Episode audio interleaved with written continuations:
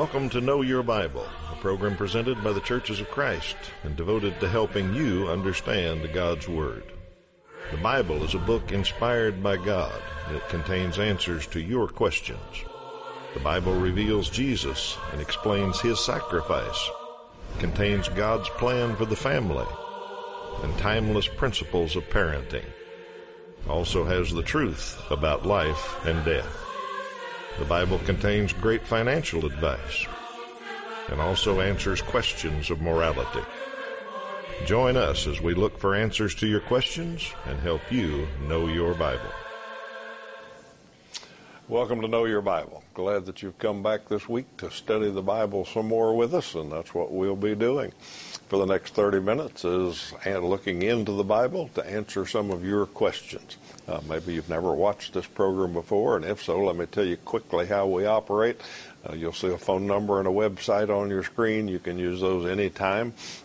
Give us a call or log on. And if you've got a question about the Bible, anything in the Bible, or maybe something in life that you wonder what the Bible would say about it, that's what we'll try to answer for you. So we operate on your questions. You direct the program, and we try to answer them as quickly as we can. And we hope when we're all done, we all know our Bible a little bit better. Toby Levering's back this morning. Good morning, Toby. Hi, Steve. Here to help me answer questions. I'm Steve Tandy, and we're going to, like I said, answer as many as we can, but we always give our viewers one first to work on during the program. So here's your trivia question for the day. Uh, fill in the blanks question. Paul said, While we were yet something, Christ died for us. See if you can find or know the answer to that fill in the blank question, I guess you could get bonus points if you even know the scripture where it's found. We'll, we'll give you the answer at the end of the program. All right, looks like I drew number one today, so let's talk about numbers for a little while. A viewer says, Does the number 40 have a special, deeper meaning in the Bible? Is the number 40 a special number? Well, uh, there is a field, I guess you could call it, of, of studying biblical numerology. There are people that make a real big deal out of trying to figure out what all the numbers mean and if some of them are special and have kind of a secret meaning. And there are some numbers in the Bible that seem to be repeated. Uh, seven is a pretty cool number in the Bible because uh, it always seems to represent perfection and some people attach a great deal of meaning to that. Uh, three is used a lot the Trinity, Father, Son, and Holy Spirit, and some other threes in the Bible, so some people think that's special. And then 40 does happen a lot. Uh, the Israelites wandered 40 years in the wilderness. Uh, Moses spent 40 days on the mountain. There was 40 days in the Jonah story. Jesus was tempted for 40 days in the wilderness. Uh, there were 40 days between his resurrection and his ascension. So some people look at all those and think, okay, 40 is really special. We got to understand what it means. And, and it's okay to study all those and think about them, but I think the important thing to remember is the Bible is not written in code. Uh, it's not a secret document that we have to decode somehow. There's no code we've got to break. Uh, it's written in plain, I started to say plain English, it's written in plain Hebrew and plain Greek, uh, which we have translated into English, and that's what we need to understand, uh, is the Word, not any kind of a, a secret puzzle that we got to figure out. So 40 does seem to be used a lot. Uh, interesting, but I don't think there's any deep secret meaning to it at all. Uh, and I wouldn't spend a whole lot of time studying biblical numerology other than finding it a little interesting. All right, Toby, what's your viewer after? Uh, I got a uh, question about sin here. Why is it a sin to have multiple wives when lots of great men of the Bible have had more than one? You ever have a child that you tell them specifically not to do something. Uh, and they come up with the uh, great reasoning that everyone else was doing it. Well, that doesn't really fly, does it? A proper parent will say, Well, I, I don't really care what everyone else was doing. My will for you was this. All right, that's uh, the uh, comparable to your question here. You're asking, well, you know, what about polygamy?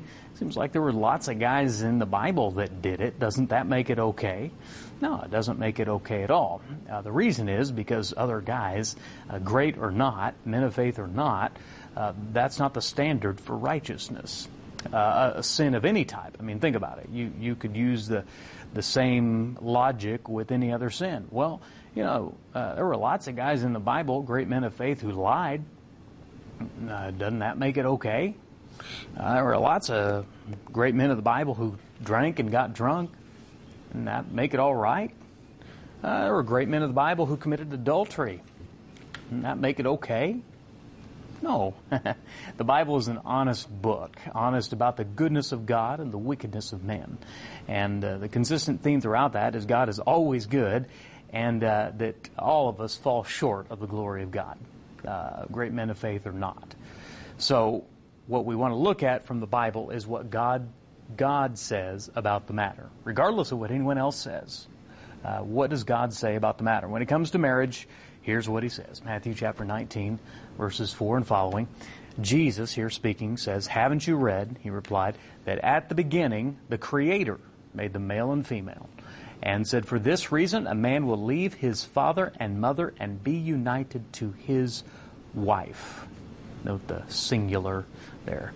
And the two will become one flesh. So they are no longer two, but one flesh. Therefore, what God has joined together, let no one separate. Now, this is God's standard for marriage, is one man and one woman for one lifetime. That didn't change. Now, human beings have messed that up in all sorts of ways, um, but God's standard hasn't changed. So, uh, it's a sin because God says so, and just because everyone else is doing it, no matter who they are, doesn't make it right if God doesn't say it's right. Hope that helps you. All right, big question here. How was God created? Our viewer says, when people ask me that, I don't know how to respond. Well, that, like I said, that's a big question. Where did God come from? Now, the Bible assumes the existence of God. That's the way it starts. Let's look at Genesis 1 1. It just says, In the beginning, God. When the world began, it was because God created the heavens and the earth. Uh, in the beginning of time, in the beginning of everything we know, God created. So it doesn't explain where he came from or how or why or anything else. It just says he was there. And that's the answer. he was there. He's, he's always been. He pre-exists everything. Uh, Psalm 90 and verse 2 makes it a little more specific. The psalmist said, Before the mountains were born, or you gave birth to the earth and the world, even from everlasting to everlasting, you are God. So the Bible just says before everything we know was, God was. Now, that's hard for us because we, everything we see has a beginning and an end. Uh, we know when we were born, we know we're going to die someday. We, everything we see, we know they had a beginning and they're going to have an end. So that's the frame that we're in. So when we ask the question, well, how was when was God's beginning? Uh, we get into very difficult territory. Now, not immediately. Uh, you have a small child, and they say, "Where did God come from?" And you say, "Well, He's always been. He just always existed." Uh, they say, "Okay, that, that that makes sense to me." But when we get a little older and people start asking us questions, like our viewer said, how do we explain this? Well, let me give you a couple things that might help you answer that sometime. Number one, the, the question is a bad question. Uh, and as kind of a silly example, let me ask you this. What does the color blue smell like? And you say, well, that's a really dumb question because blue, the color blue, doesn't have an odor. They're in different categories. One's a color, one's an odor. That's what I'm trying to point out. When you ask, when did God begin? How was he created? You're asking about something that's in a different category. Everything we know has a beginning and an end. God is in a totally different category. Uh, he didn't have a beginning and an end. So to ask a question, when did a being with no beginning and end begin, is a ridiculous question.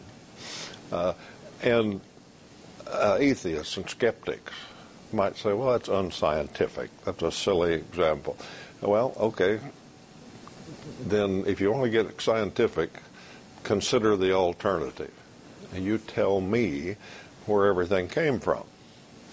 And I admit they're going to write lots of books and lots of theories about the Big Bang Theory and this matter and all of this. Uh, had a big explosion and that's how everything started and all that. But they've got to keep being scientific and figure out where that came from.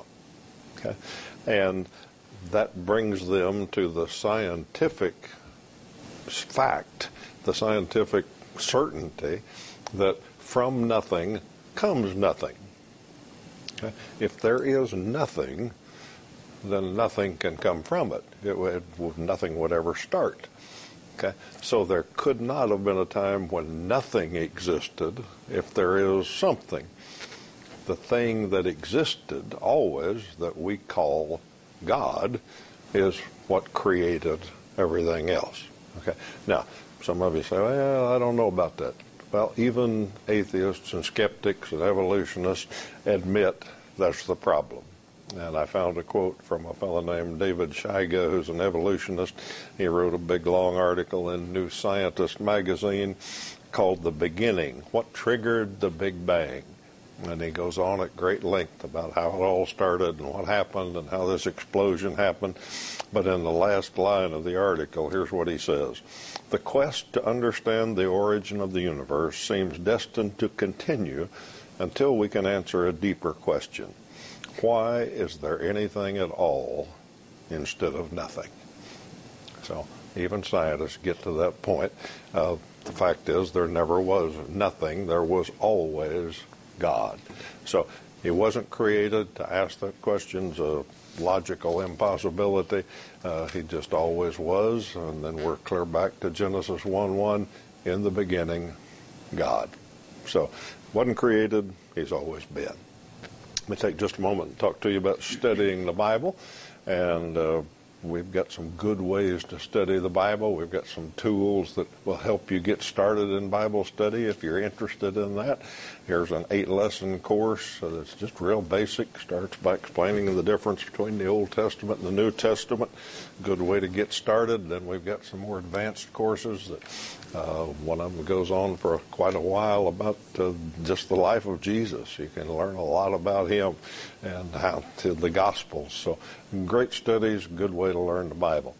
Uh, some people want to do things online these days, so we've got some online studies. OneWay.worldbibleschool.org. Just log on there, give them your information, and you'll start studying the Bible online with phone or pad or whatever you've got. You can study the Bible right along with us. So, all of those are good ways. Phone number, website at the bottom of the screen get in touch with us. Tell us you'd like that free course. Uh, and they all are absolutely free, by the way. We even pay the postage if you do the mail in lessons. So, uh, no cost to you except a little bit of time. And at the end of it, you'll know a whole lot more about your Bible. So, give us a try. All right, Toby, what you got?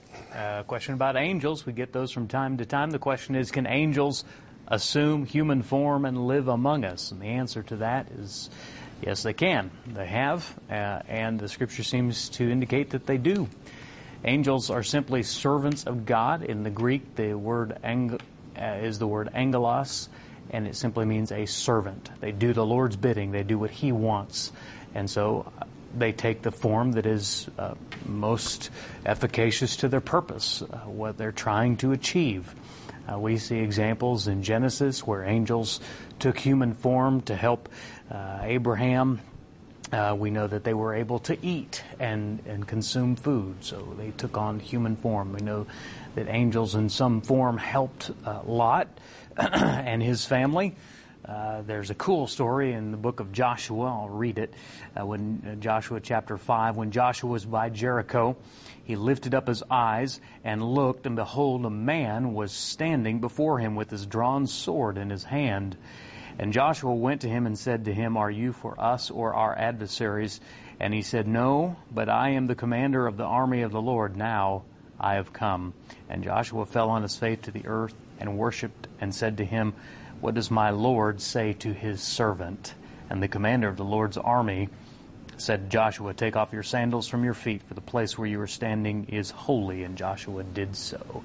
A very, very uh, special, unique uh, experience that Joshua had there. But certainly angels sometimes take human form uh, to do the bidding of the Lord as he sees fit. And there are other times, there are other places in the Bible where uh, angels take uh, non-human form or uh, supernatural forms and they're glowing or uh, doing things that normal human beings could not do.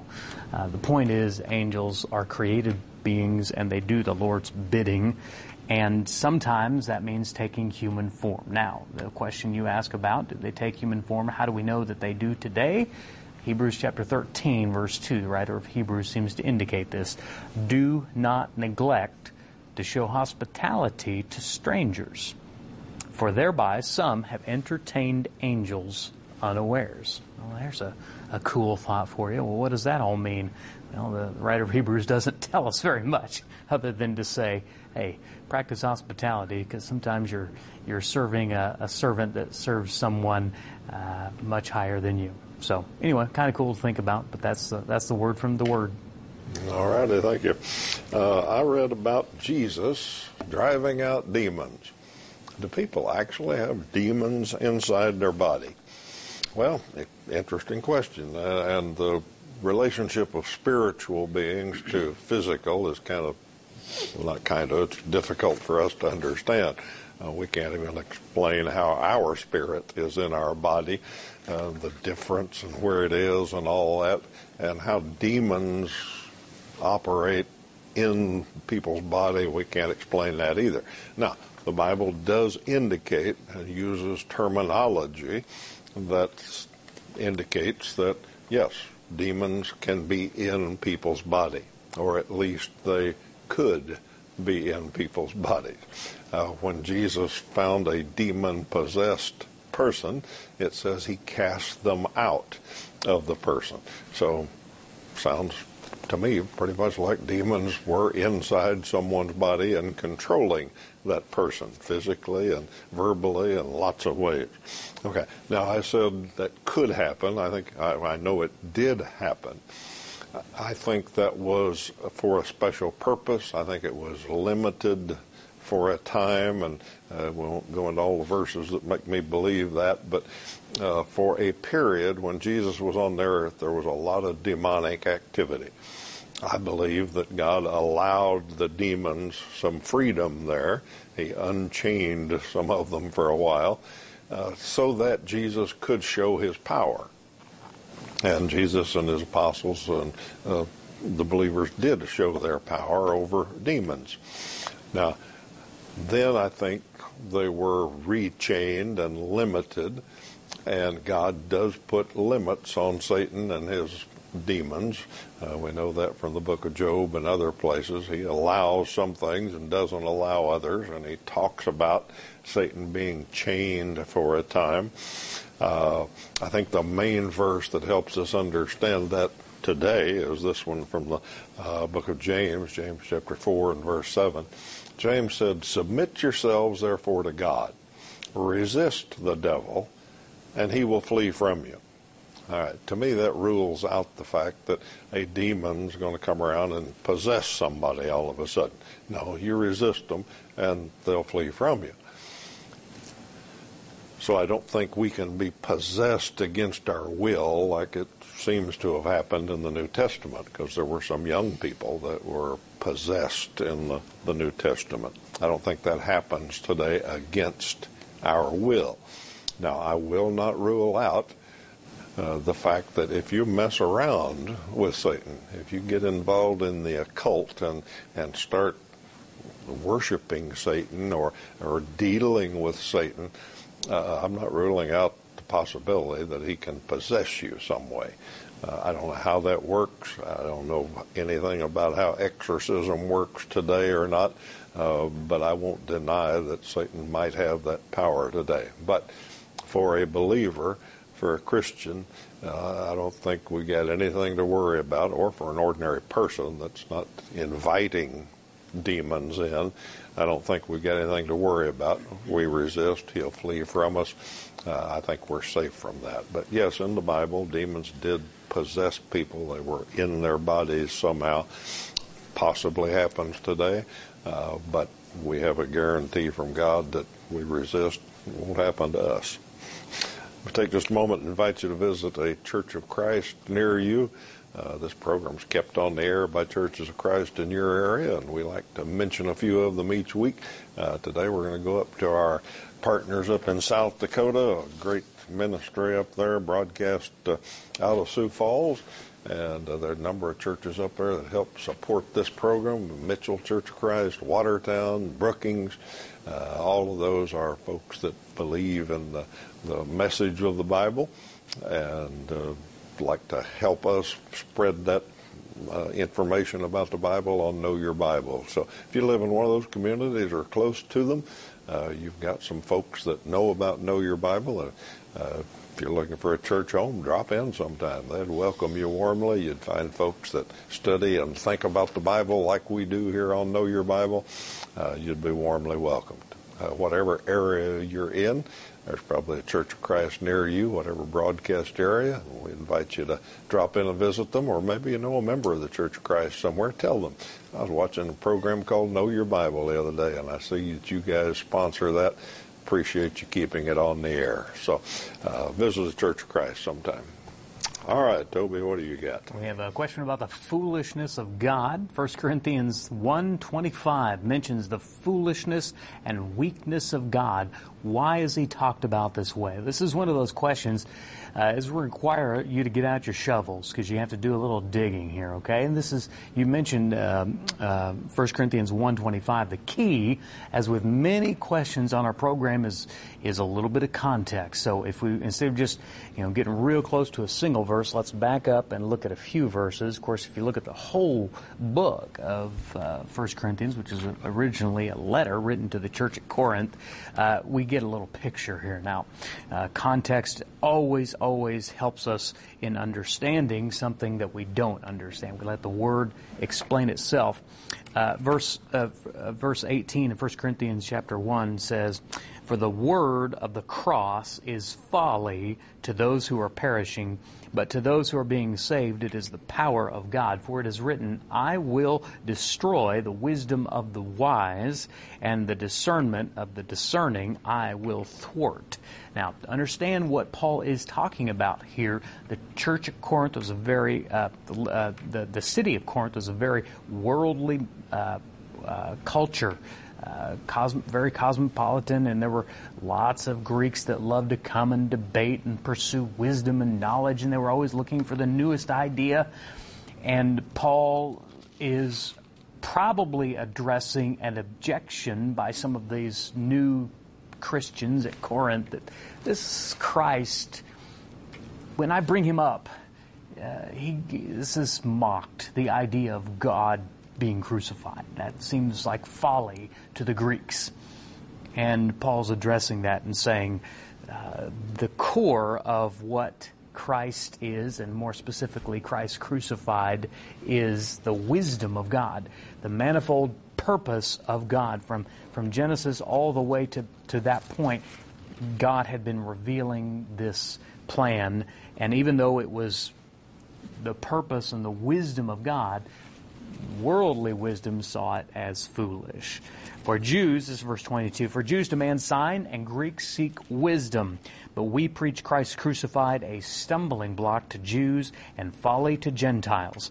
But to those who are called, both Jews and Greeks, Christ, the power of God and the wisdom of God. For the foolishness of God is wiser than men, and the weakness of God is stronger than men. Okay? Paul's not insulting God, he's making a comparison, saying, even if we could take this, what you have call, called foolish, which is Christ crucified, the, the cross, the gospel message, if you, even if we agree with you that that's foolishness, the foolishness of God runs laps around the wisdom of man.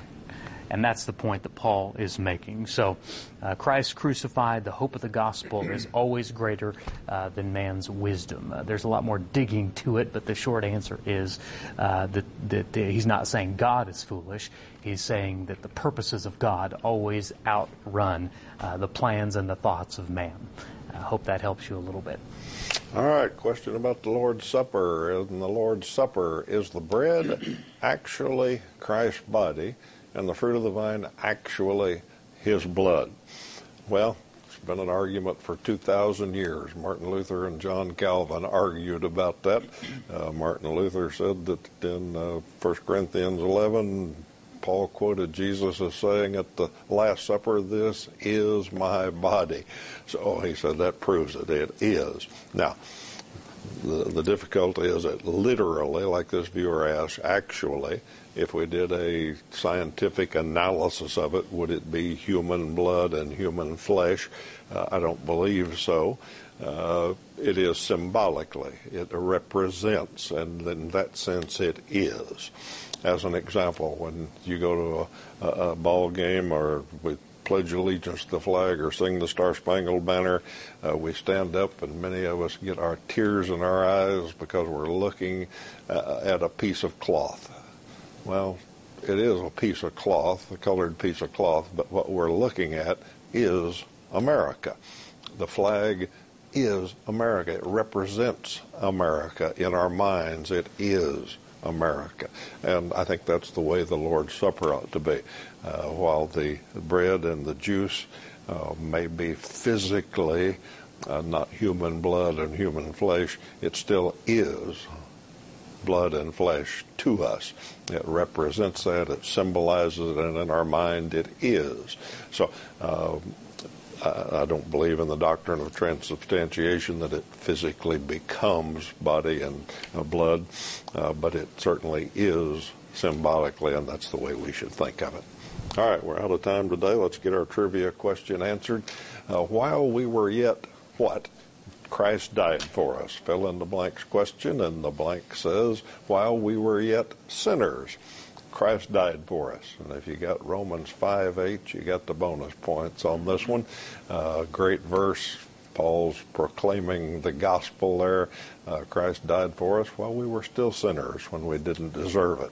So, hope you got that one, and we'll be back next week with some more of your questions and see if we can find some answers to them in the Bible. We're glad that you've been with us this week. We hope you have a great week.